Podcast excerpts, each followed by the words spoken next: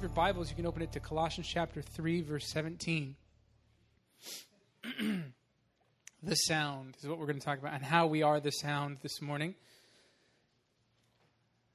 Uh, don't forget, well, for you guys, it'll be easy. I keep having to remind my congregation right now that on that Sunday, we will be doing one service at 10 o'clock. Uh, so you guys will be okay with that, yeah? For you guys, the reminder is on October 25th, there will, for the first time for you, be two services. We'll do a 9 o'clock and an 11 o'clock. Now, we're also trying to ramp up a bunch of teams. So if anybody has any inclination at all to help out with kids' church ministries, to be an usher, a greeter, to help out with youth, young adults, etc., we're trying to line up as many teams as we possibly can before we merge in and marry together because once we move in together, it's going to get a little crazy. You know what I'm saying? Like Sunday mornings are going to get a little exciting, and I, and you're going to see that first Sunday. You know, between the two churches, there's about 150 to 200 adults, and then we have you know, I don't know, 20 to 50 kids, and we're all both of our churches are inviting everybody who's ever been a part of our churches over the past couple of years to come together for this merge thing. And so there's a good chance there's going to be 200 to 300 people there that first Sunday, and there's going to be an excitement in the air and a lot of people are going to come st- and stick. And you'll find out at our campus, we have at least two or three new visitors every single week. And it's kind of awkward. I'm sure you guys have noticed this, but when you come into a church and it's like we have a big we have a big sanctuary that seats about 225, and when there's only like 15 people in that size of a room, it's really awkward when you're the first time visitor because you kind of sneak in and you go, "Oh no, everybody knows I'm the new guy." You know what I mean? And then they bolt out. And so we have that kind of awkwardness right now but that's not going to exist anymore once we marry together. And so a lot of visitors will stick a lot better because they're not going to feel so awkward. I know it's just one of those it's one of those things they should stick anyway, but the reality of uh, of that type of an atmosphere doesn't work. And so we're going to see a, a, lot of growth happen in these first few months. And so we don't want to be caught, you know, uh, unprepared or underprepared for it. So if you want to get involved in kids' church, ushers, greeters teams, next gen worship, whatever it is, let us know as soon as possible. We'll get you engaged and involved in those. Again, our theory at our church, what we're going to be doing is called sit and serve, where you come to one service and you attend, then in the other service, you serve. And it works wonderfully for those who do serve, particularly the kids' church leaders, because you get to come to church every Sunday. It's awesome. But you also get to teach and, and, and operate in your gifting and calling every single Sunday. And so it's a wonderful thing. Don't worry if you do that already, if you if you're not used to that. We will give you breaks and, and weeks off. That's not a big deal. But the reality is is I, we believe that our kids' church deserves pastors as well. They need people who are consistently teaching them the Word of God. And so we always make sure that our kids' church have consistent teachers and assistants in those things. So get signed up to help. All right? All right, a couple years ago, well, it was like six years ago now, um, Danielle and I, my wife's right here, by the way, if you haven't met her, say hi. Danielle. My kids are here today. Uh, we moved, for those of you who don't know the whole story, uh, I got saved at 19. Um, my wife brought me to the Lord. And real soon after that, we were looking for churches and had I, I so my experience with church was has been very minimal. Um, we ended up coming to a church that was uh, originally called Gateway Christian Fellowship, which is the Santa Ana Foursquare church that we pastor right now. We served there for three years as youth and worship directors. Uh, and then we were praying through a move. Uh, I was working up at Nickelodeon Animation Studios in Burbank, and I was serving in our church down here in Santa Ana, and that drive is miserable. And so we were praying it through, Lord, do you want us to move to Burbank and find a new church, or do you want us to find a new job down here in Orange County? And the Lord was very clear it's time for you to move to Ohio to minister the gospel to your family. That wasn't an option. And so, and so my, my parents were living in Cleveland, Ohio at the time. We moved 3,000 miles to Cleveland, Ohio, moved down the block from my parents to minister the gospel because I didn't grow up in church. And so we lived there for three years, served in a Foursquare church in Ohio. We're trained up in ministry, uh, licensed in ministry, and full time on staff at a church there as youth and worship pastors. And what was really interesting was uh, three years into that, uh, we decided to take a vacation back to California to see how our church was doing, take our kids to Disneyland, SeaWorld, just do the whole thing. And we came back, and that Sunday morning, I was supposed to preach at our old church. But the pastor called me up. He goes, "Something's going on. I can't I can't tell you till you get here, but you're not going to be preaching anymore. Just you can still lead worship, but we're not going to do the preaching thing." Okay. We show up that Sunday morning, and it's the, it's the Sunday morning where our old senior pastor is stepping down and resigning from the church. I mean, just these God timing things are so weird. So many of you guys know Kimberly Dirmann. She's our district supervisor now.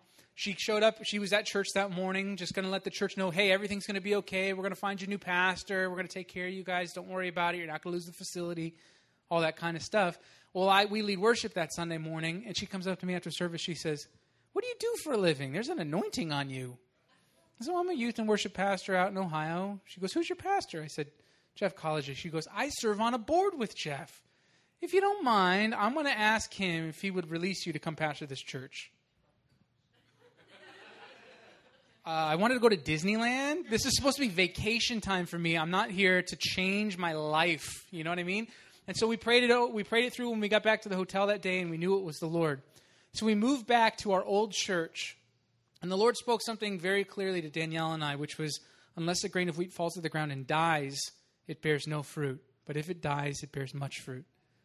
And we had to put to death our old church it had been stagnant, and we knew it to be stagnant for a long time. And how many? I mean, pastors just get tired sometimes. Can't fault them for it. People burn out in ministry all the time. He loved the Lord, no question, but there was a lot of burnout that was happening. Was tired, just and church had become real stagnant. You know, it was about 75 people when we left. It was down to about 15, 17, I think, when we came back. And when we prayed it over, the Lord said, I want you to start this thing over as a brand new church. So we prayed it through, and the word that the Lord gave to us was sound sound. I thought was an interesting word. I've never heard of a church called sound before. So I looked it up, looked up the definitions, Lord, because every time I pray through it, this word just kept coming to mind sound, sound, sound, sound, sound. And sound has two definitions. First is that it's an audible noise, right? My voice isn't working very well this week because I had anesthesia, and apparently it's just not back yet. But vocal cords are vibrating, going through the microphone. Vibration is traveling through the speaker system and you can hear my voice, right? It's an audible noise, it's, it's sound. But it also means of everlasting character, of enduring character, of integrity. You know, like uh, this, this building is sound. Praise God. it has a roof over it, and the trusses are, are sound. And because they're sound, the roof stays up right? So uh, it's it's of enduring character. It's it's of it's of integrity. It does what it says it's going to do. And how many of you guys know, as Christians, we need to be both an audible noise and of enduring character. You need to talk the talk, and you need to walk the walk. And we all know Christians who talk the talk but don't walk the walk. Yeah, oh, praise Jesus, right? And they, they've got all the verbiage down. They speak Christianese and all that kind of stuff, but then they're driving out of the parking lot, and you guys got a busy little street right here getting out of the 405, and somebody cuts right in front of you, and it's, what the? Mm, mm, you know, and it's just, the, where's the, you just got out of church, bro. Like, there should be some character going on, especially, you know what I'm saying? Okay? But we also know a great many Christians who believe that you're, you should walk it out, but not necessarily talk it out. There's this phrase that's been just tweaked the wrong way, and it's one of those just, I hate this phrase. And I'm sorry if you've said it. I'm going to offend. Look, I'm going to offend you a great many times on Sunday mornings, okay? If I ever offend you, come talk to me about it afterwards. I, I will apologize, most likely. But the chances are I just rub people the wrong way often, and so just be prepared for it. You're probably going to get offended and rubbed wrong, and we're going to be good with that moving in because I warned you. Okay, so it makes it okay. Uh, people say this all the time: preach the gospel always, when necessary, use words. Well. Romans chapter 10 says faith comes by hearing and hearing by the word of Christ. And it says in this whole chapter, it says, look, how can somebody come to faith if they haven't heard? And how come how come some, how could somebody hear it without somebody speaking it to them? And how is somebody going to speak it if they haven't been called? Faith comes by hearing, and hearing by the word of Christ. Paul also says uh, in one of his letters, he says, the, the means by which God has brought salvation to man is by the word of God preached. It's not by the word of God lived out. Now, listen, I understand. We must let our light shine before all men that they see our good works and glorify our Father in heaven. Absolutely. But if people just see your good works and you never share the gospel or share your faith with them, then they can't come to faith in Christ. They just think, man, that guy's got it down, right? So we've got to be audible, but we also have to be of integrity, of good character, of enduring character. Colossians chapter 3, verse 17 says this Whatever you do, whether in word or in deed, do all in the name of Jesus, giving thanks to God the Father through him. Whatever you do, whether in word or in deed, do it all in the name of Jesus, giving thanks to, uh, through him to God the Father. Whatever you do, whether it's in word or whether it's in deed, it should all be done in Jesus' name. Whatever you do. Uh, I like to phrase this as no excuses. Whatever you're doing, whether you're at work or whether you're at school, whether you're at home or whether you're at church, whether you agree or whether you don't, whether you love what you're doing or whether you hate it, whether you're on the clock or off the clock, you're a representative of Christ. Come on, church, that was well worth an amen. You'll recognize really quickly that I like a, a responsive church. It's much easier to preach and teach when there's response. So, ready? I'll say that again. Whether you're at work or at school, at home or at church, whether you agree with what's being done or not, whether you love it or hate it, whether you're on the clock or off the clock, you represent Christ. Amen. Amen. Yes, you do. If you're in your prayer closet, you're representing Christ. Did Christ not get alone to be with the Father often? You're a representative of Christ even when nobody else can see you. And so, whether, whatever you're doing, no excuses needed.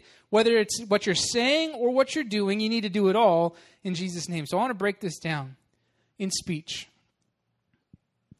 That's the audible noise. Frankly, I would love our church to be loud. There's this happening in the world right now, which has been happening for uh, 2,000 some years. The world is telling the church to be quiet. But for the first time in 2,000 years, the church is listening. And I don't understand why.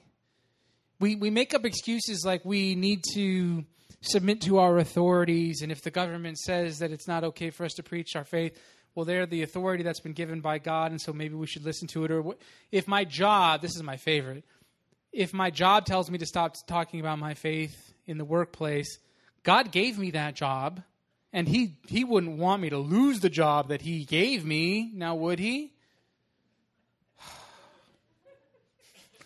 I've never lost a job because of sharing my faith. I've been threatened a great many times. I worked at this animation studio in, in Ohio, and I would share my faith all the time. I mean, it would get to the point we, we used to play Call of Duty, like one of the old Call of Duty games. There was these uh, there was an animated animator suite, and then there was the administrators on the second level, and on the first floor were the uh, television production crew. Every day at lunch, we animators versus TV production crew on Call of Duty on our own servers. It was like 50 people playing all at once. It was awesome. It was so much fun. It was the older games too, so it wasn't the real ones. It was like you know really crummy graphics and all that kind of stuff. But it was really fun. We play Call of Duty, and people would go, "Ah, Christ," you know, because they're mad because they just got shot, and they'd be cursing. There is no other name under heaven and earth by which we must be saved. Brian, shut up. You brought it up, buddy. There was this one time when we had like this, it was Halloween time, and somebody put a skeleton up on the wall for decorations, and they said, Brian, you okay with this? Because we know you're like the religious guy, right? There, are you okay with it? I don't care if you put a skeleton up on the wall, whatever. But after a couple of weeks, they kept decorating it, and there was like candles in front of it and all this kind of stuff. It started to look like a shrine. I'll tell you what, though, because I was so loud about my faith, everybody else in the room had this conviction like, are we worshiping the skeleton? it was ridiculous. I didn't have to share like you know repent for idolizing. Yeah, I didn't have to do any of that stuff because the conviction was there because I'd spoken it so often. My my boss had told me many times, Brian, you got to stop sharing your faith at work. It's not appropriate, man. I'm like, dude, you should come to church with me this Sunday. Like, you, you should find out how how appropriate this is. Like, it's awesome. My wife went through a, a hard trial at that time. We were pregnant with our second daughter. You know, our daughter was given a 99% chance of fatality. Danielle was given a 67% chance of fatality during that pregnancy. Man, I was telling everybody every single week what God was doing in our lives. Why in the world would I keep silent? By the time Nora was born, she came out healthy, the only baby in medical history here in the United States to survive this type of a pregnancy.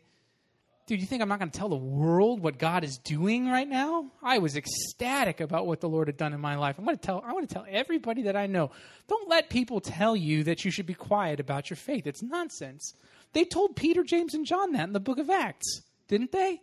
They said, Peter, James, John, listen, you guys got to stop talking about Jesus. This isn't cool. It's not politically correct. We're going to put you in jail. If you don't stop, we're going to kill you. And Peter says to them, on trial before the Sanhedrin, in court, he says, Well, whether it's right in your eyes or in God's, I'm going to let you judge that one out.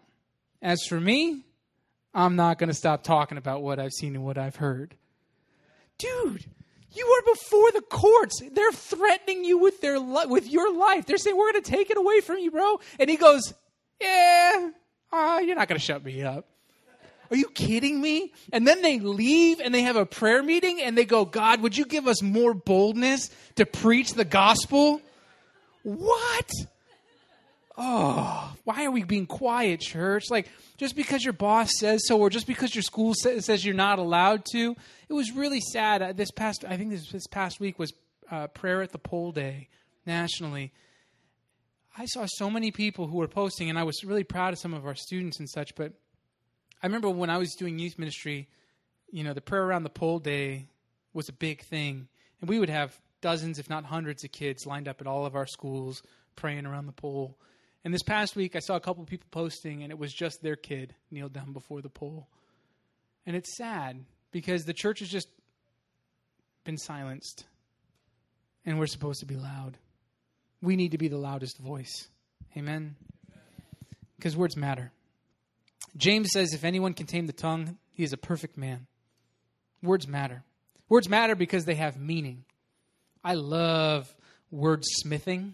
You know, like if you ever come into a meeting with me, like I, I, will go for half an hour on which word is the right word, you know, the perfect word. Last year we were talking about we wanted to be excellent as a church, and so what was the vision point? And we're like, we want to, we want to put forth excellence. We want to be. We came to this. We want to champion excellence. Ooh, that's a cool word. You know, words words matter because uh, they have meaning. I don't know if you've noticed, but words have lost their meaning recently? How about this word right here? Literally. You go to lunch with somebody and the food's not very good, and they go, Oh, this food is gross. I literally just threw up in my mouth. Uh, you want to go wash your mouth out? Like, that's kind of. No, I didn't actually. I just literally did. Well, Oh, I'm so tired. I literally just died. No, you did not. You are exhausted. You're not literally dead for a second. random is another one that's that gets brought up a lot. Random, like my sense of humor is so random. No, it's not. You you thoroughly thought out what you were going to post on Facebook. You didn't just randomly click on some meme and then post it to Facebook. That would be random. You saw something that you thought was funny and then you intentionally posted it, right? Or this one's killing me. This next one, epic. There was this. Had the slide on this one. There was a McDonald's advertisement on the bill on, on a billboard on on the way to our girls' school, and uh, it said, "Breakfast just got epicer." By definition, breakfast cannot be epic, right? It, epic means grand, and I mean, I guess if you were having this feast, you know, with with thousands of people and there was banquet tables that, that lined the state, that would be an epic breakfast. But McDonald's doesn't make epic breakfasts. and epic er is certainly not a word. But the words that we use matter, and our words should always represent Christ. Here's because words have power. Proverbs 8 verse uh, 18 verse 21 says, "The power of life and death is in the tongue, and those who love it will eat of its fruit." The power of life and death resides in what you say. Now, think about all that that implies with every word that you speak throughout the day. You can speak life or you can speak death. I don't know if you know this, but every decision that you make, according to Deuteronomy, every decision that you make will either be life or death. And Deuteronomy says, choose life that you might live. Right? Every decision is tree of knowledge of good and evil or tree of life. Every decision that you make, where you go to, I found this to be true because of my cancer. Where you go to eat lunch is life or death. It may not be death today, it could be, but it, chances are, if you go eat this garbage meal for lunch, it's not going to bring death today. But how many of you know down the, you're putting death into your body? Yeah. Okay. So even those little tiny decisions that we think have no, you know, weight to them today, they matter. What you say is life and death, and whichever one you love, you will eat the fruit of. Jesus even says, not only do our words matter, but idle words matter. Matthew chapter 12 Verse 36. Jesus says, And I tell you this, you must give an account on judgment day for every idle word you speak. What? Like think think about the implication of this phrase. So you're going to get before before God someday on judgment day and you're going to be seated on the it's called the bema seat of Christ, the judgment seat of Christ. And I don't know how this plays out, but for most people who've envisioned this and, and really done the studies on it, there's going to be like a stadium, like this sea of multitudes of people, and then you're going to get up on the judgment seat of Christ and receive judgment. And Jesus says, on that day, you will be held accountable for every idle word that you've spoken. Think about that before the multitude of the saints that are in heaven and you're to get up there. I don't know if it's to be like a big IMAX screen and they're to just replay it or what, but it's to be Brian's like, dude, did you see that movie this week? Oh, what a rubbish movie that was. Oh, that movie was so stupid. Oh, where we ate for lunch. Do they not even know how to cook a cheeseburger? You know, it's just idle words that have no no value, no substance to them at all, and it's just going to play. and we're going to be like, Get me off of this seat. Every idle word. The average person speaks 11 million words a year. 11 million words a year. How much of that do you think is cursing or gossip or grumbling or complaining or slander or just empty promises? How much of that is sarcasm? Ooh, drop the mic and walk away. How much of it is sarcasm? You know what I'm saying? Oh, does this really matter? Does it matter whether God fearing, God believing people curse or not? Does it matter if they gossip? Does it matter if they grumble or complain? If they slander people? If they have empty promises? If they're sarcastic? It does. Paul says, this kind of talk, it's not becoming of you as someone who is in Christ, sarcasm's not becoming of you. It means it doesn't it doesn't look right. It doesn't fit. this morning we we have a little pug now, an ugly little thing. I, I know I know people think pugs are so cute, like so ugly that they're cute. She's not. She's just really ugly. Like her teeth are always sticking out and stuff. My daughters, they have these Build-A-Bear clothes, and they put a tutu on the pug. It wasn't becoming. You know, it didn't fit. You know what I'm saying when I, when I say uh, it's not becoming? A little pug and a little pink tutu, and it doesn't work, right? It just looks weird. Sarcasm, gossip, slander, cursing, it doesn't fit. You're a pug with a tutu on. just doesn't work. Speak life. This stuff matters because Jesus tells us that out of the abundance of the heart, the mouth speaks. Think about that. Out of the abundance of the heart, the mouth speaks. Your mouth will always betray your heart.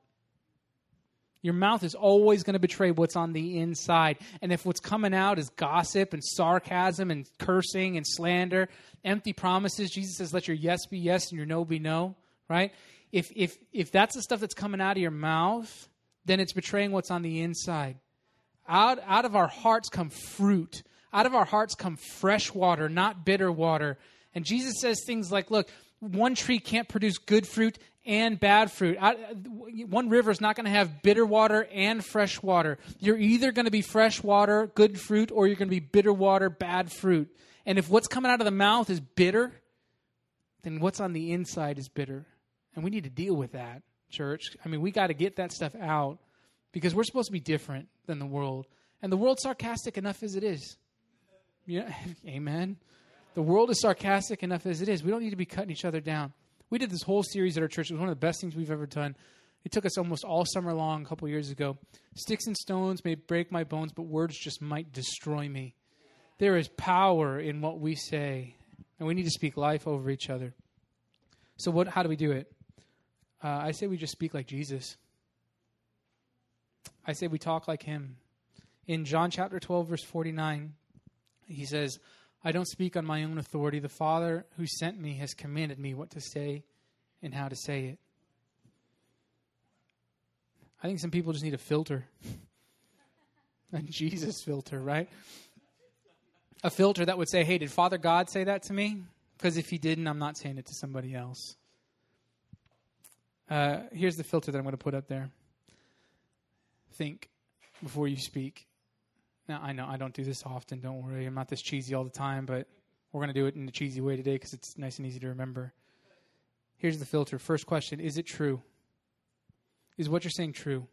Because if it's not true, don't say it. And I mean that about yourself as well. Don't say things about yourself if the Lord hasn't spoken them over you. I watch this with my kids lately, and it's just death. They go, Oh, I can't do that. I'm not good enough. I'm not smart enough. If it's not true, don't say it. What's the Lord say about who you are? You need, we need to be declaring who we are in Christ because faith comes by hearing and hearing and hearing and hearing. And the more that we speak truth over who we are in Christ, the more that we start to believe it and the more we start to walk it. Is it true? Second one, is it helpful? We're told that we should only speak edifying things. Now, how many know correction is helpful? We need correction. This doesn't this this isn't nice. This is helpful. Everything that you say is not going to always be nice or cushy or coddly, but is it helpful? Next one, is it inspiring? I don't know about you, but when I read the words of Jesus, those red letters in my Bible, dude, everything he says inspires, it motivates, it pushes me farther. We're called to build one another up in the body of Christ towards good works. I love this N one. Is it necessary? You should read Proverbs. Proverbs tells us to keep our mouth shut. More often than not, you should probably just keep your mouth shut. this past couple years, as we've been reading through, uh, you know, we read through the Bible. Uh, we do a reading plan currently that's Old Testament once, New Testament twice. We ask that the whole church does it. Not everybody does. But I'll tell you what, everybody who does, man, they get fed daily. And so I'm going to recommend you're going to hear it from me often. Get joined in on the reading plan. Just start where we're at, you know, when you guys move in. As we've gone through Proverbs the past couple years, the Lord just keeps nudging me. Shh. You don't need to talk so much. Because I realized it's not usually necessary for me to speak. There's an old illustration. You know, goats, they shoot their mouth off often. And when you hear a goat, you're just like, shut up. right? They just go all day. I don't know if you've ever been to the zoo and heard a lion roar. It's pretty rare. I mean, you don't get to hear it often, but when a lion roars, you pay attention. I remember this one time we were at the San Diego, uh, what's it called, the Safari Park now? We were at the Safari Park. This was years ago. Danielle and I were just married. And we're walking around. It was one of those days. Sometimes at the Safari Park, you kind of wander and there's like, you don't see much because everything's so large. And we didn't see much that day. And we're like, let's just, let's go, go home. So we're walking towards the exit, and there was this one extra, you know, pad thing. It was this big concrete pad overlooking. I, I, we thought it was going to be the tiger cage, and we look out. Eh, there's no tigers in there. And then out of nowhere, you hear this. I mean, just the loudest, craziest. That was doesn't even do it justice, but this insane roar, and it rumbled the concrete. And Danielle and I were like, oh, "We're dead." Like you just felt like we're gonna die right now. I don't know where that lion is, but he sounds hungry, and I'm sure he can jump this high. Right? It was like we're dead, and it was hysterical. We just looked around, saw this lion pacing back and forth it puts the fear of God in you. You know what I'm saying? To hear a lion roar. Where's a goat? Whatever, dude. Shut your mouth. Like, we should be lions and not goats. When we speak, it should matter. And the last one is it kind? Kind. Again, not nice, but kind. What's the intention behind it? Not only are we supposed to be an audible noise, we're supposed to be of enduring character, which is where this verse comes in. Whatever you do, whether in speech or in deed, indeed, do it all in the name of the Lord Jesus, giving thanks to God the Father through him. Uh, frankly, church must be doers of the word, not just hearers. James says, if you're a, if you're just if you're just a hearer of the word, you're self deceived. If you come to church on Sunday morning and you listen to some guy talk for half an hour and you don't put it into play that next week, if you read your Bible in the morning and the Lord asks you to do something and you're not living it out, you're self deceived. See, there's one of those rubs. Because we like to hear the word, right? Doing it's hard. We need to be, uh, whatever we do in, in deed, because our actions matter just as much as our speech matters. What you do with your life matters. I had a young man who was part of my youth group for years. Uh, we moved back to Southern California. He continued in, in the youth ministry, graduated. I've seen him at Foursquare conventions and such now. He went off to uh, Bible college in a missionary program. There's a slide for that, I think, too. It's just a missionary thing. But he got sent off into the mission field. And I've been meeting with him every year. And for three years, he's gone on three to four mission trips every year. He's gone to Kenya, gone to Thailand, gone all over the world. And he found his calling. I mean, he's a missionary and he wants to go plant churches. And he's been talking to me about it for the past three years, every time I've seen him at a convention or a conference or whatever. And this past year, I hung out with him. We're in Anaheim. He came over to our house. It was really fun. We hung out with him for a while. I said, So what's next? Because he's graduating this year. What's next? And he goes, Yeah, it's probably just time to, you know, grow up, settle down, get married, get a job. Got to do the mission thing for a little while. I said, but you've been telling me you've been called to be a missionary. I know. No, I, I'm totally called to be a missionary, but like, we got to be real. Like, got to have a family, got to settle down, got to. Dude, why? Who said? Who said you have to follow the American dream? Who cares if you have two and a half kids? Which I, math doesn't make. Who cares if you have two and a half cars in your garage? Who cares if you have the white picket? Who cares? You were doing what God called you to do. You've never felt so fulfilled in your life. Why in the world would you settle for the American dream when God's got a calling for you? Church, I'm speaking this to everybody in this room, by the way. Why would you settle for the ruts and routines that we settle into when God has a gifting and a calling and an anointing and a purpose on our lives. Not only does what you do with your life matter, what you do today matters. And I'll tell you what, nothing's been made more real to me during this cancer time than that. That C word's kind of creepy and scary for a second. You know what I'm saying? Eh, you know, you hear it, but then when you hear that you've got it, it, it kind of, ooh. And I'll tell you what's happened when I when I heard from the Lord that first night a month and a half ago that that was inside, it panicked me. And for that first week or so, man, I was the best dad and the best husband you could. she laughs because it it shook me up. And you're like, what if I don't have tomorrow? I mean, really, what if I don't? And then I had surgery this past week, and for like the first couple days, man, I was like loving my kids. I'm like talking nice to them and such. But then they don't listen. you know what I mean? And they start to grade on you a little bit. And soon enough, you just go back into the old way. What you do today matters. How you treat your kids today matters. How you treat your family today matters. How you talk to the person or how you treat the, the you know the the clerk at In and Out matters. It matters. How you treat your Trader Joe's attendant matters. How you treat the people at the grocery store matters. What you're doing today actually matters. Ecclesiastes says it's better to be in a house of mourning than a house of feasting because death is the end of all men and the living should take it to heart.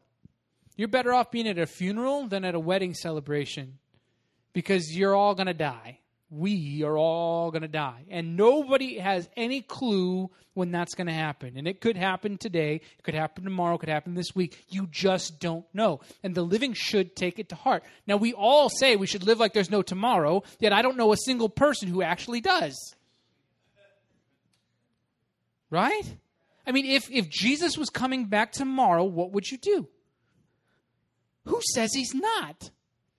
I don't know if you know this, but like there's signs and wonders that are happening throughout the world that are pointing to him coming, and he's coming in a most likely. I know he, nobody knows the day or the hour, and I'm not going to claim a day or whatever, but he's going to come back in the fall most likely because that's the only feast that he hasn't fulfilled. And every time we get around fall time, I'm like, Jesus could come back right now. I mean, he he could come back, and this blood moon that's happening over Israel, it's like once in like it's how it's like a once in a millennia type thing. The way that it's all converging. Something's going to happen this week in Israel. I don't know what, for the past seven, like for the past hundred years. Sorry, I'm going way over. For the past hundred or whatever hundred years, we've been able to track these seven-year progresses that with the economy, and we're on one that's going to happen again right now, and it happens to be on a blood moon over Israel during a Jewish festival. For he could come back this week. You know what I'm saying? He could come back this. And if he was coming back, what would you do? Would life be any different? Good answer. But would you act any different? Would you fulfill? Would you fill out that bucket list of yours? You know what I'm saying? Like, would you do something? Because most of us would. We wouldn't do things the way that we do them now. How you live today matters, and I'll tell you what: lack of action matters. Some people have labeled this upcoming generation as generation apathy. Ooh, next slide. They have a lack of involvement in society and politics, in justice. Come on. Instead of engaging with society, politics, justice issues, we engage with social networking.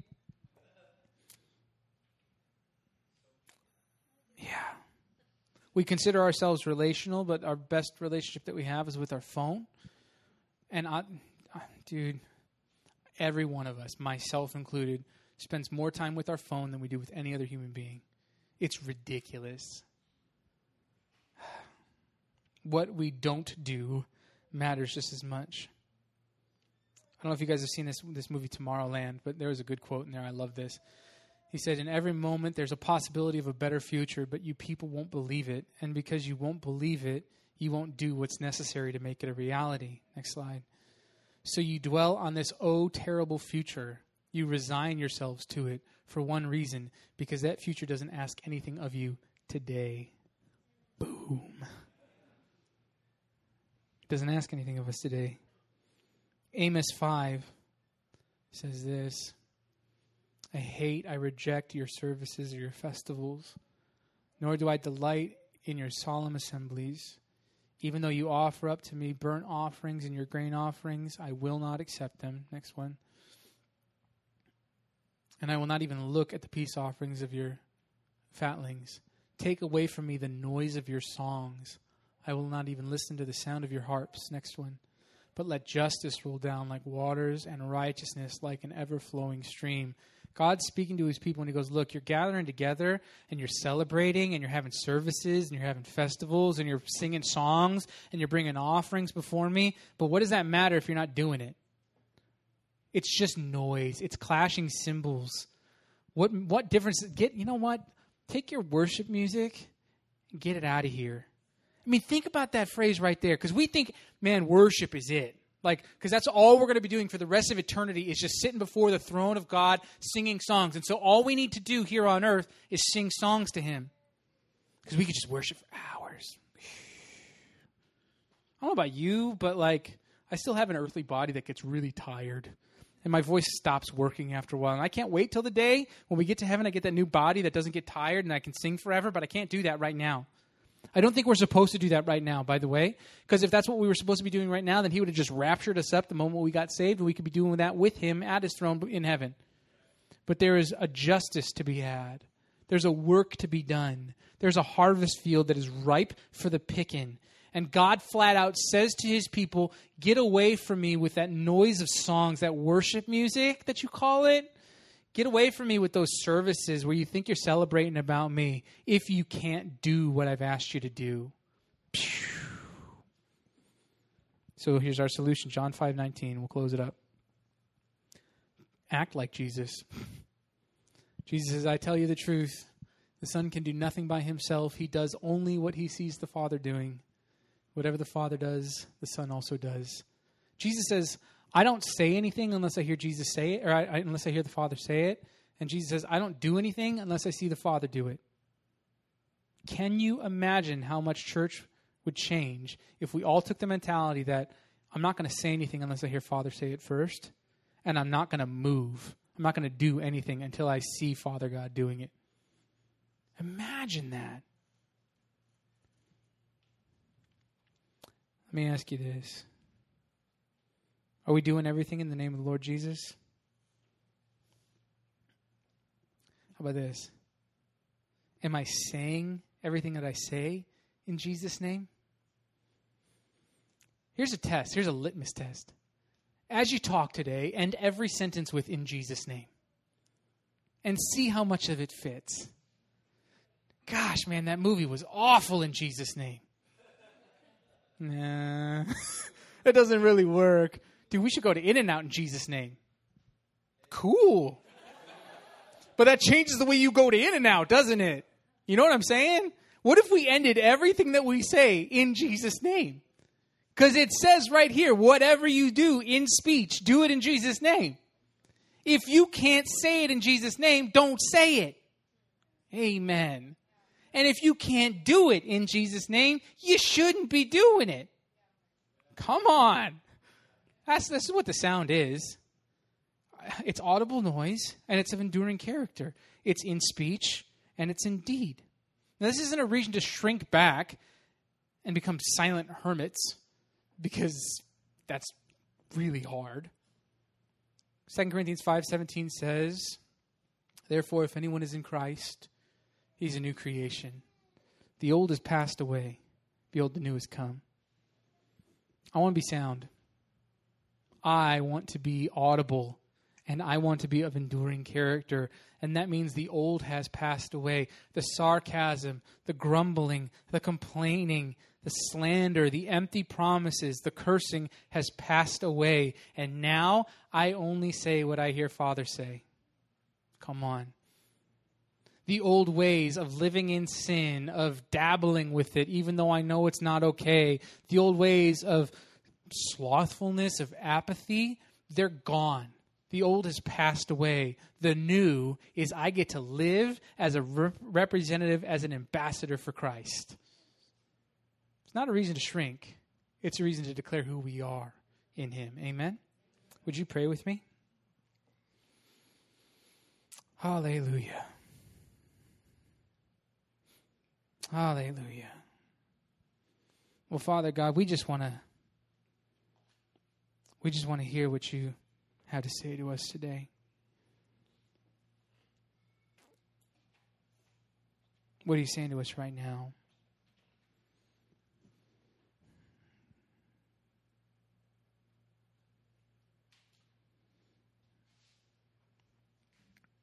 Lord, I can't even fathom being this in tune as Jesus was to be able to say, I don't speak unless I hear the Father speak, and I don't do unless I see the Father do.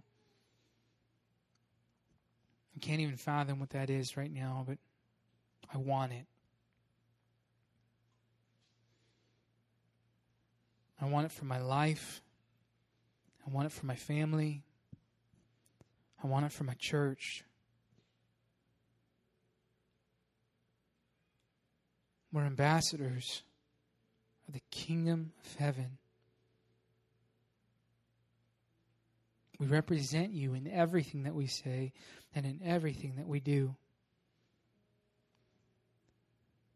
So, Lord, I'm not asking for a heaviness this morning, but I am asking for a deep conviction today.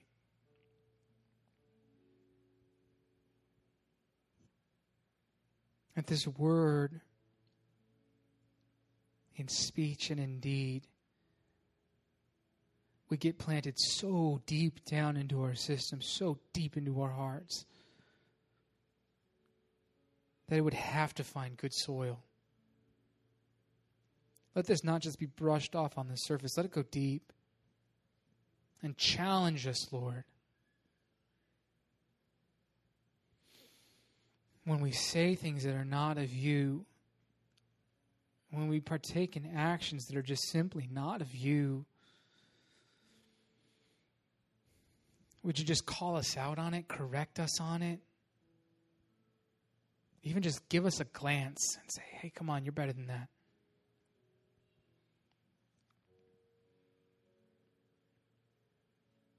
Yeah. God, may we be able to declare as boldly as Paul did it is no longer I who live, but Christ who lives in me. And this life that I now live according to the flesh, I live by faith in the Son of God. I haven't shed this flesh yet, but it's Christ who lives in me. For me to die is gain, to live is Christ. Hallelujah. God, we submit this to you. Let it be true of us, of our families, and of our church that we are an audible noise in our community, in our county, in our state, in our nation. We want to be loud.